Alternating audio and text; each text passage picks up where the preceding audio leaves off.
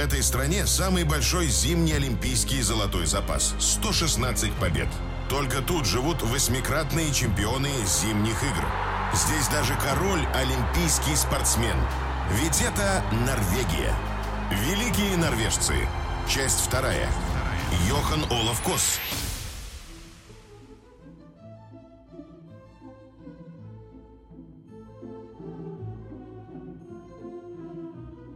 Можно ли ощущать свою ущербность, будучи олимпийским чемпионом?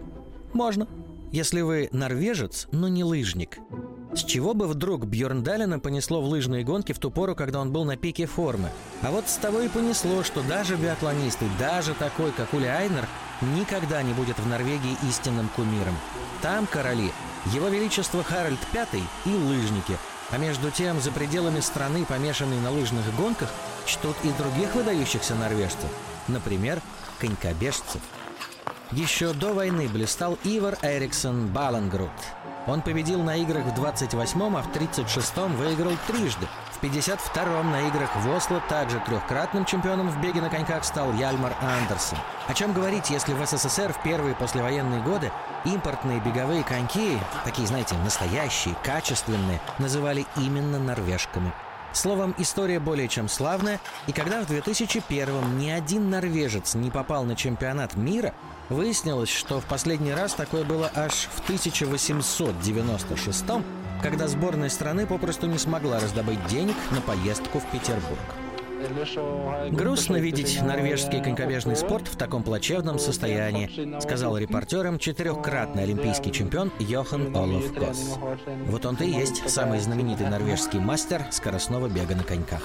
Известен он, кстати, не только спортивными достижениями. Кос вообще разносторонняя личность. Дипломированный медик, глава крупной спортивной организации.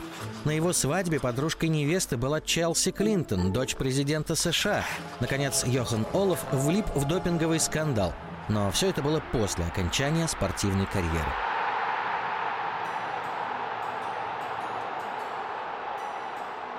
Он родился в 68-м в Драммене, симпатичном городе в 40 километрах от Осло.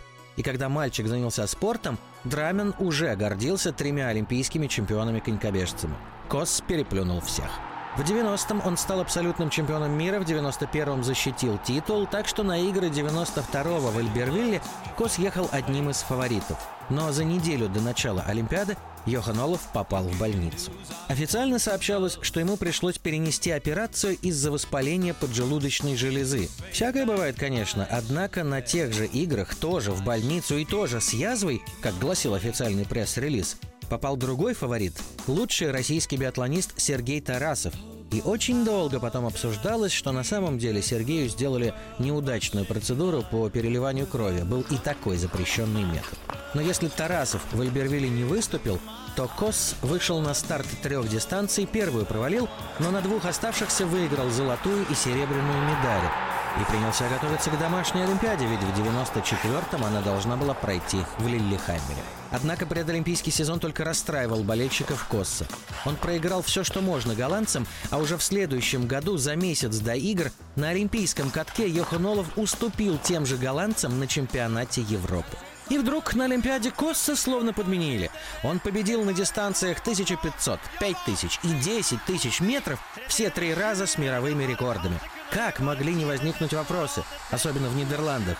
Да, у него были новаторские коньки. Да, он в тренировках использовал опять же ноу-хау, стельки с подогревом.